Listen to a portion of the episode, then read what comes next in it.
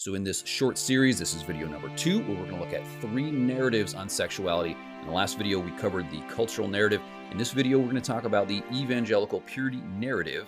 And in the last one, coming up next, we're going to talk about the biblical narrative. And these ideas of three narratives come from Dr. Juli Slattery in her book, Rethinking Sexuality. Dr. Slattery has done a great job of breaking down the cultural perspective, the evangelical purity perspective, and then also the biblical perspective. I will link to this book if you want to check it out in the description. And let's go ahead and jump in, and we're going to talk about the evangelical purity culture. Now, when we're talking about purity culture, it is very easy to have hindsight and say everything was wrong. Uh, for so, for example, Joshua Harris was kind of the poster boy of uh, evangelical purity culture. He wrote a book called "I Kissed Dating Goodbye." I grew up in this culture. This was in the 90s. I remember reading his book. You know, he was 21 when he wrote that book. I think if I had written a book at 21, I would probably be walking back a lot of those thoughts as well because Joshua Harris has since walked those back. And there's been a lot of talk of evangelical purity culture where it was harmful, where it really hurt people. It put pressure on people. It pushed rules that were not commanded by God to cause people to conform. And we're going to talk about some of those specifics. But I think we need to be careful to not throw the baby out with the bathwater, so to speak. There was some good things coming out of the evangelical purity culture, and we can also talk about some of the things that weren't so great. So that is my goal as we talk about purity culture to not just bemoan and say that they were all evil and wrong, but hopefully we can pick out some of the good and pick out some of the bad. So first, let's talk about the rules of purity culture. They would say your sexuality is limited to sex within marriage and that single people should not be sexual. And I think that makes sense from a biblical perspective, but we are primarily defining sexuality here as intercourse. So intimate relationships, strong communion, you know, is that something that singles can have? Is that something that the evangelical purity culture valued? And one of the questions we have to ask here is did the evangelical purity culture allow singleness as a valid option because we know that the scriptures did. In fact, Paul said that was his preference that we would remain single so that we could focus on the things of the Lord. Number two, keeping yourself sexually pure as a Christian is one of the highest goals you can have.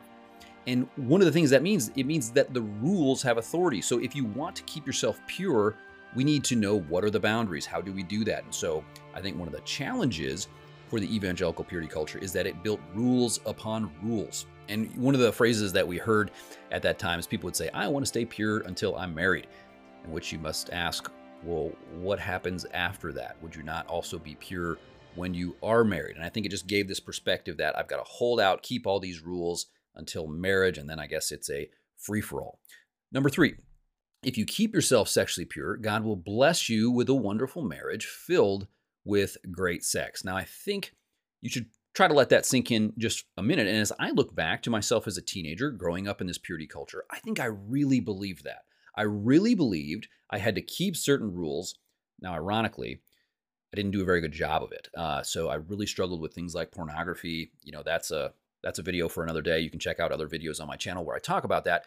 But I really believed I had to keep certain rules, and then God was obligated to bless me and give me a wonderful sex filled marriage. And then number four, if you haven't kept yourself pure, God still loves you and He has a plan B for your life. It's the idea that we can ruin the will of God. We can kind of have it, we can get ourselves into that plan B. Number five, maturity in the evangelical purity culture means getting married as a virgin. And so one of the things that this did is it often put pressure on women to guard male purity. And so women were pressured. You got to dress a certain way. You can't be a temptation to your brothers. And I think there's maybe some good in that, but it really should go both ways. Both men and women should be looking out for one another to guard one another. In fact, I would even say here, men, you have got to be the leader in relationship. Don't make excuses. Don't blame women for your behavior. We need to be uh, honoring women with our eyes, with our minds, and in relationships, we need to be the ones uh, pursuing biblical purity in those relationships. And one of the things that this reminds me of is it reminds me of the worst illustration that I've ever heard. And this was something that was common in the evangelical purity culture. This is where a youth pastor or perhaps a pastor of young people would be giving a message and had all these kids, you know, in a arena or in a in a church setting and in speaking to them would pull out a beautiful rose and say, "Look at this rose. It is so beautiful. Who wouldn't want a rose like this?" And they'd say, "I want you all to experience the rose I want all of you to take it, to hold it, to smell it, uh, to see how beautiful it is, feel the petals, how soft they are, and then he would pass it around. And so the rose would be going back and forth throughout all these kids, and the pastor would bring his message on purity. And then at the end, he'd say, Where is my rose? And he would get the rose, and by now it is all beaten up and it's falling apart.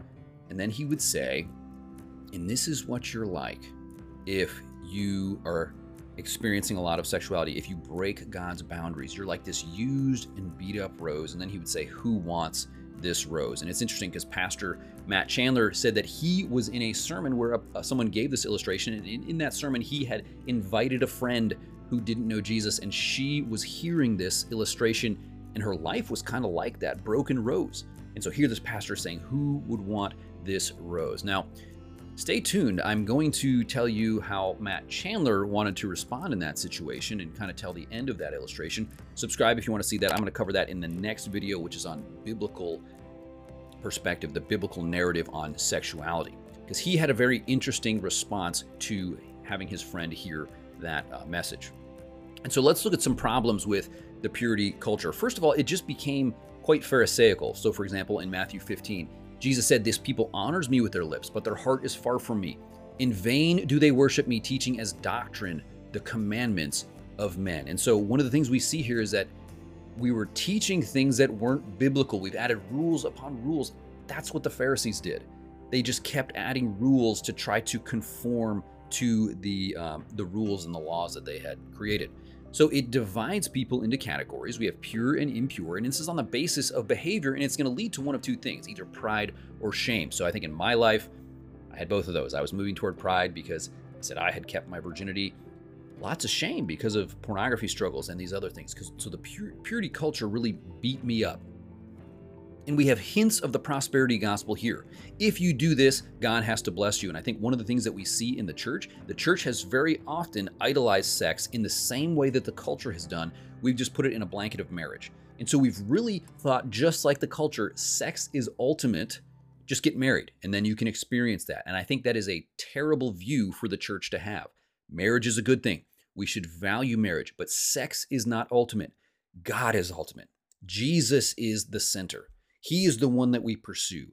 Sex within marriage is a wonderful gift, but it is not guaranteed, and it's often also not that easy. Again, that's a video for another day. I've other videos on my channel where we talk about that.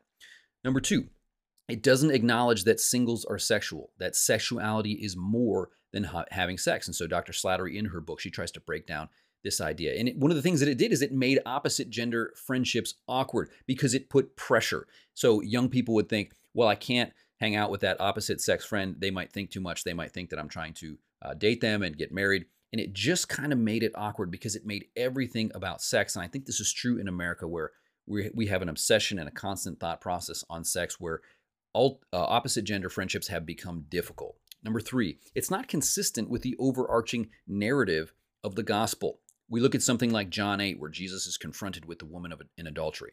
And rather than him say, You are not, no longer pure, he actually doesn't say that. In John 8 7, he says, Let him who is without sin among you be the first to throw a stone at her.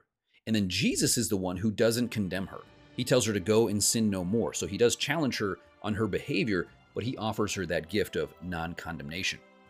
Number four, it's not practically helpful in dealing with real life sexual issues like porn, sexual abuse, sexual problems within marriage. It kind of misses the mark here. In fact, if marriage and sex doesn't work out, who are you going to blame? So if you've kept yourself for marriage, but then sexuality within marriage is difficult, as it often is, who are you going to blame? Are you going to blame God? Are you going to blame yourself? The purity narrative has been harmful for many. The cultural and the purity narrative were two opposite extremes. And in the last video in this series, we're going to look at the biblical narrative. What would it say to both the cultural and the purity narrative perspective? Subscribe if you want to see the next video where we cover the biblical narrative.